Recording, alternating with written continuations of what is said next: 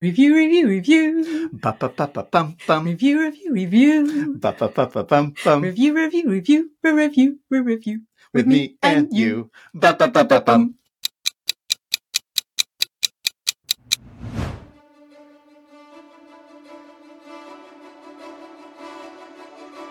Welcome to our Time to Show Up review episode where Nathalie and I take a deeper dive into last week's interview.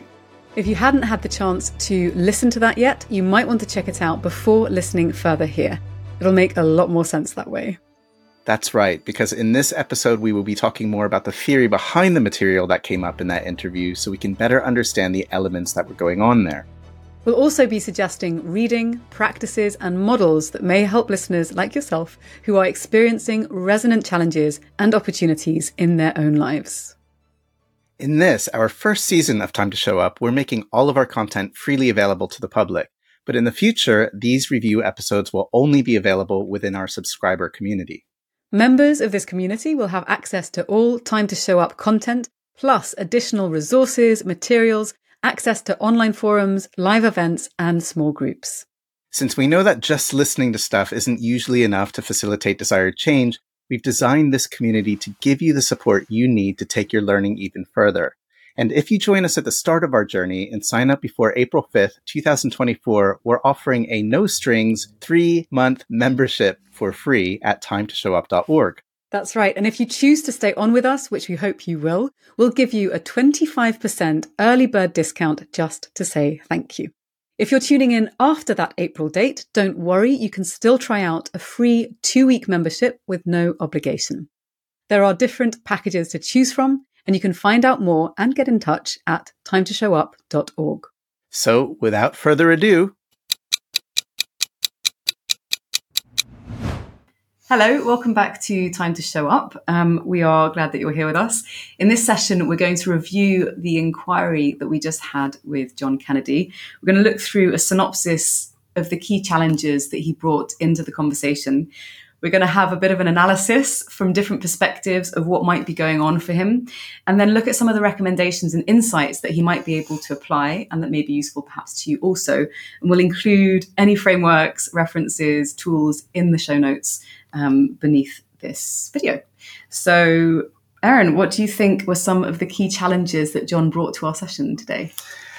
I really enjoyed having John, and I'm always really, I, I love the courage that people bring to these sessions and their open heartedness. And I think John's experience that I think a lot of people will identify with. I think the underlying challenge is actually a pretty basic one to human condition, and uh, that would be fear. Mm. I, this is a really big step moving from an environment that is highly structured to an unstructured environment, moving from a place where maybe it's a li- little bit easier to hide to a place where it's a lot less easy to hide. Mm. And I think that the fear is provoking him in a whole variety of different ways that I think we can kind of get into the details as we discuss it. Yeah, fear's a big one. I mean, it's a big one for all of us, isn't it? Yes, for sure. and especially when we're thinking about showing up, um, one of the things that was really clear was what happens if you show up kind of by yourself outside of a structure or a big brand. Um, and what does it mean to be visible and to have that courage? Uh, and then some of the elements around ambivalence mm-hmm. and doing the homework and feeling like you've not read enough, even when you seem to be actually very qualified, like not trusting that you have those qualifications, skills, expertise to carry the weight of this new project that you're that you're hoping to bring into the world.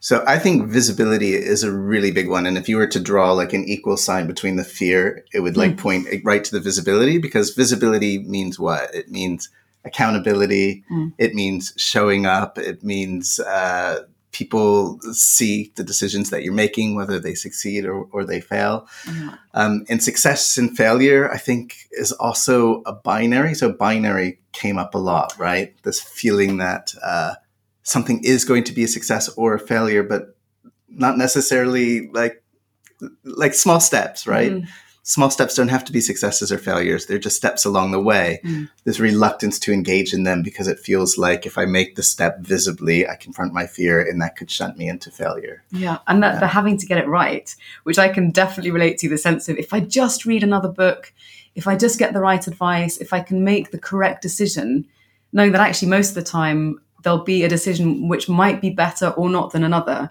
But actually, the point is to put the foot in front of the next Um, you know, the idea of building the plane as you're going, and that can Mm. be incredibly uncomfortable, especially when you're used to that structure that's kind of been laying out a roadmap ahead of you, and suddenly you're having to question your relationship to change, to uncertainty, to discovery. Um, yeah, Yeah, I think um, this thing about doing the homework, right? What was Yes. really interesting about John is he said right at the beginning of the interview, you know, this has been more than 10 years in the making that he put mm-hmm. himself in a particularly structured environment, a particular company to learn the rules, to, to learn the ropes, right? And now that period is coming to an end, and now he's got to swing on those ropes, right? Yes. But he doesn't quite trust that he's done the homework. And almost every time we made a suggestion about something, you know, have you thought about this? He said, Oh, I've got to read more books on that, Mm. right? And there's this real sense that once I do the homework long enough, um, I'm going to have the answer. And that's all about the fear again that you actually you can't do the homework of the doing, right? you have to just do the doing. You have to do the doing, and it's a really uncomfortable feeling. So yeah, can we can we get him or can he get himself to trust that he's done lots and lots of homework Mm. right and that actually when he starts doing the doing then he'll learn what that feels like yeah, Yeah. yeah. And I think there was something else there also around modeling leadership for the people that he has as part of his team, um, and the question of what does it look like if he's not creating a model based on something that he's seen out there, but if it's something which well, I use the word emanation or manifest, like something that's coming from within him. Who does he want to be in the world? How does he want to manage um, conflict or the vision for the company? Uh, in the prep for this conversation, you were talking very interestingly about what it means to maybe not step up for yourself if that's difficult, but to step Mm. up for your baby, for your project, to say, actually, we believe in this shared goal. How are we going to get it out? Um, what's required to be able to defend, protect, and nurture it? yeah Do you want to say a bit more about that?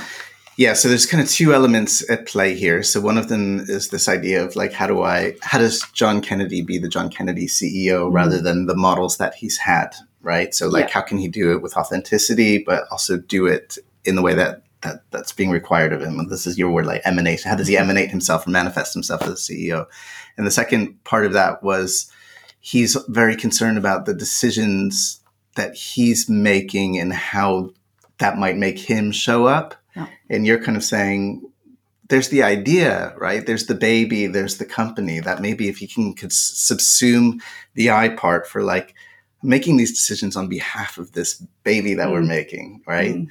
Um, that might give some of the courage because then you're kind of you, you're defending Yes. the idea rather than feeling like you have to defend your ego or something. And people are afraid of their own egos right? They don't want to be too narcissistic.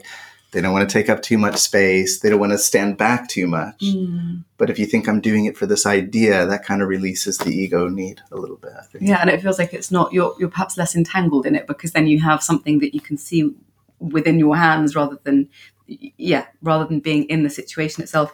And to that point the the questions around conflict and collaboration and permission were really present. So how does he step into a confident enough state to be able to lead and say i'm going to make this decision without having to seek permission from the people that he'd like to have on board knowing that sometimes they're going to disagree with him and that needn't be the end of the world and sometimes it does if you know i can relate to this.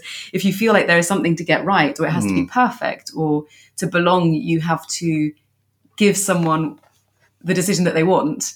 That's going to be quite um, a challenging struggle to engage in. And the way that you get through at least the way i found is to try it. Just be like what happens if i say no?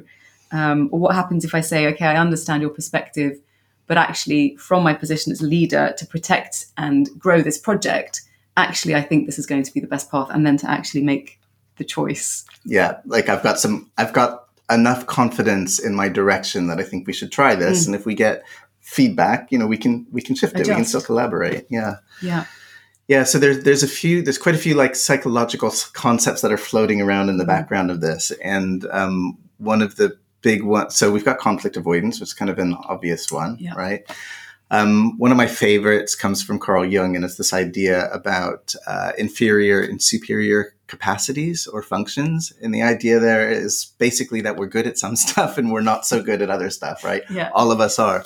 but um, it's not in a value way. It's not like it's you're, It's you're good. It's not a judgment, right? So it could, be, you know, like for example, um, I've got a superior functioning for abstract thought, Mm. but I have an inferior functioning for um, getting the details correct, right? So I have to spend a little bit more time crossing my T's and dotting my I's than I can do free thinking. Mhm. And what I think John's superior functioning is, is um, overall synthesis, doing Mm. the homework, doing the learning, getting all of that groundwork done, collaboration, Yeah. collecting the ideas, Relationship building. all, all relationship that, building, yeah, um, creating harmony, right? Yeah. A nice working. These were all the values that kept arising for him. The inferior functioning is the individual one-off decision making, the facing. He's framing it as conflict. I don't think it always is conflict, but Mm. like if I have an idea and somebody disagrees, that's going to be conflict ridden. Um, so managing disharmony is part of the inferior capacity but also showing up, being visible under the spotlight, right? He's been able to kind of hide within the structures that he's had before. Probably not because he sounds like a really talented guy, so he probably Mm. has show up too, right? But those structures go away, and there's a reluctance to show up as he is, um, kind of more directly. I think. Yeah, and independently. yes. Um, yeah, very nicely outlined. Are there any other structures that you think, from an analytical perspective or dynamics? Yes. so this one comes from um, uh, transactional analysis or TA, and this is about different kinds of ego states that we have, and we all have different levels of ego states. The main ones are parent, adult, and child. Mm, And maybe you've seen these things, and we can put them in the show notes. But you have when you have two people in relationship with each other, two parent ego states, two adult ego states, and two child ego states.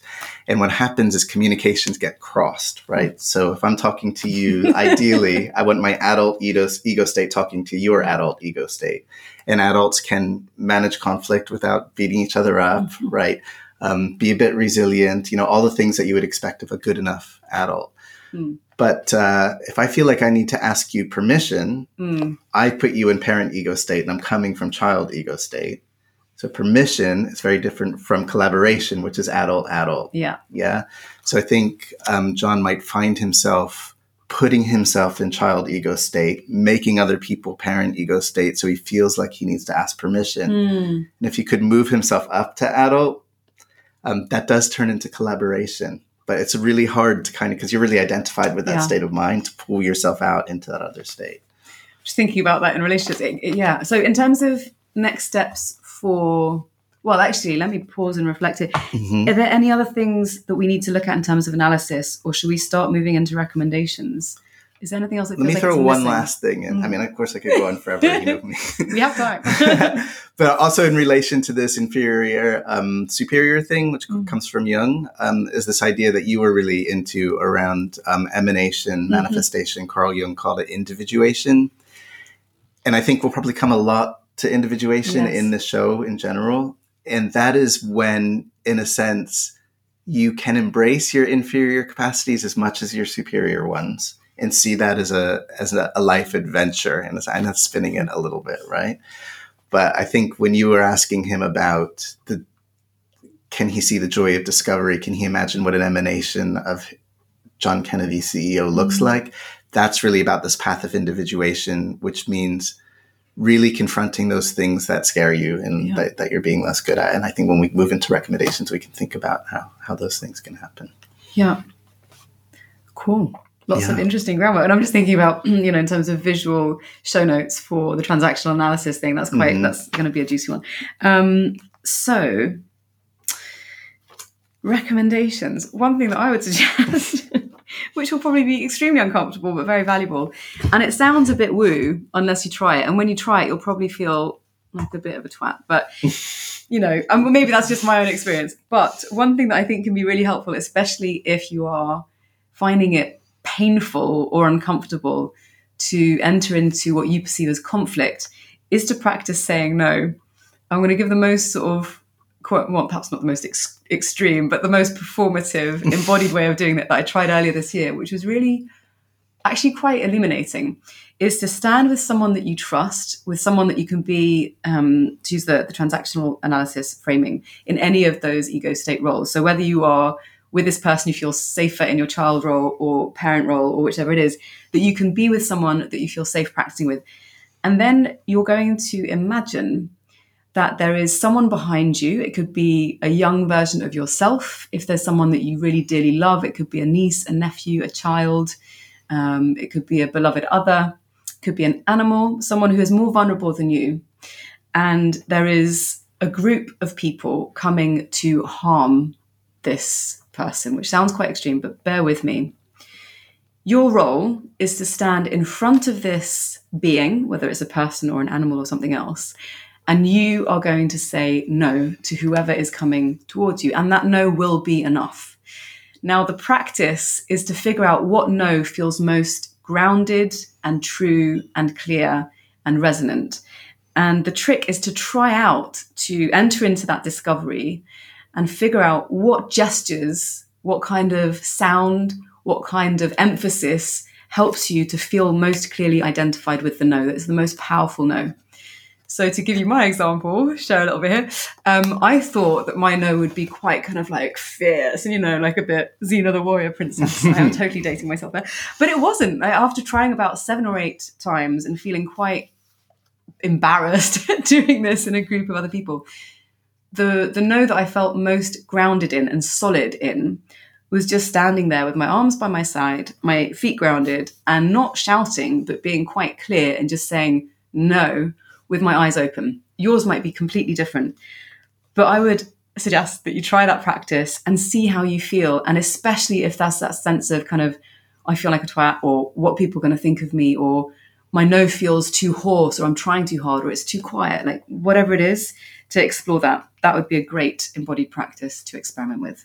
I'm glad you used that word right in the end because I was thinking embodied embodiment a lot mm. while you were speaking, and that sometimes when we get caught up in our fear and our abstractions, uh, we come out of our body. So being embodied in any state, whenever you start to feel anxious, whenever you start to catastrophize, um, even if you're sitting at a board meeting or something, all you really have to do is put your feet on the ground under that table, maybe put your hands on that table, mm. feel your body, feel the boundaries around it to kind of get that that boldness mm. and that mm. security back. I think that really helps.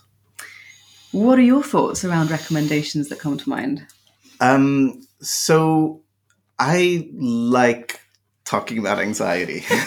Yay! yeah, I've spent I've spent you know many well more than two decades now working with anxiety, and the thing about anxiety is it has a very close relationship with avoidance, right? So people try to manage their anxiety through avoidance, or like John, like if I read the right books, I'm going to get there. I'm going to ma- I'm going to manage my anxiety before I have to face my anxiety. That's kind of how people generally conclude it. But if you take a really basic example, like uh, say you have a phobia of crossing bridges or something, um, you can read all the books you want about bridge crossing phobia. Um, but until you step across the bridge, you're not going to put it into practice, right? So we want to think about very much in the in the spirit of the no exercise. What things can I do that are in a manageable range of anxiety that I can test out and try? So mm-hmm. having having a conversation or putting myself forward uh, with the least intimidating person in my team, trying something out, um, re- identifying when I'm in a state of avoidance, and just saying, okay, what what's the scary thing I'm avoiding now, mm. and then what small step can be taken towards it. And the big thing with anxiety is people think, in a sense, you, they try to cure it, but actually the best cure for anxiety is growing your tolerance of it. And the wider your tolerance of your anxiety goes, uh, the more anxiety you're able to tolerate, and the things that used to freak you out last year just seem a lot less now. But you need to you need to start on that process, mm-hmm. looking at that conflict avoidance and looking at the anxiety. But one thing that we also talked about is, you know, there's more than one person here than just John, right? He's got these two people that he's working with, yeah. and they seem like close people. It seems like a supportive team. Mm. We feel like they should be talking about this stuff. Right? Yes, totally. Like if we're talking about culture and psychological safety, people talk a lot about psychological safety. What it isn't is a space in which everyone's kind of treading lightly around everyone else. That's not to say that we shouldn't be respectful and um, you know within certain bounds of appropriate behavior but it does mean creating an environment in which you can have challenging potentially emotionally charged conversations, knowing that if you raise these difficult topics, you're not going to get shut down or penalized in some way. So it's it's an arena for potentially sometimes vulnerable or frank discussions where you can be listened to and heard. And that means engaging in active listening, giving someone space to talk, even if it's triggering emotions in you that are uncomfortable, and letting them have that space before jumping in. Um, and so, active listening actually would be a good uh, kind of practice for people to check out. Also, nonviolent communication, which includes some of these practices, which is where you are trying to, well, you're engaging in a process that helps those in the room get to the deeper need beneath whatever it is that you're talking about on the surface. Um, I'm not going to go into the details here, but we can also link to some extra information about what that looks like if it's useful for conflict resolution um, in the notes.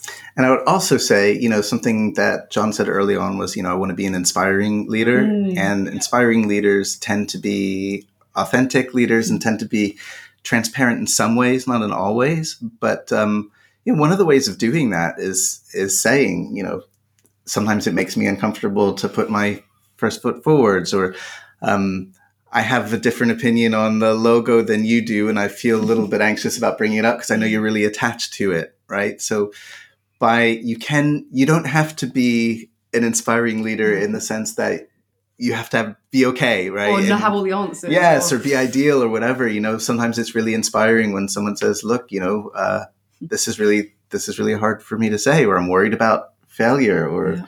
Um, "I'm worried about discord in this team." Mm-hmm. So again, this idea of creating enough psychological safety in that leadership team, and then modeling it as the yeah. CEO. You know, I can be vulnerable, I can be afraid, and I can also have really great ideas that I want to stand behind mm-hmm. and, and support. And I think key to what you've just outlined as well is the naming of the thing. It's like, and that's an amazing practice that I'm trying to do more of, which is if you're feeling the feelings arise, if it's appropriate to do so, to name the feeling, and then it feels more manageable. So if it's I have a sense of anxiety about this, or I feel worried about what you might think. And also at the same time, these other things are going on. Just naming, getting into the practice of mm-hmm. naming what's going on for you can be a really helpful practice because then you realize, I can't remember who said this, but it's like the internal weather. And you're learning to name the weather systems so that you're not completely identified with them. Yeah, you're not subject to them. Mm-hmm. Yeah.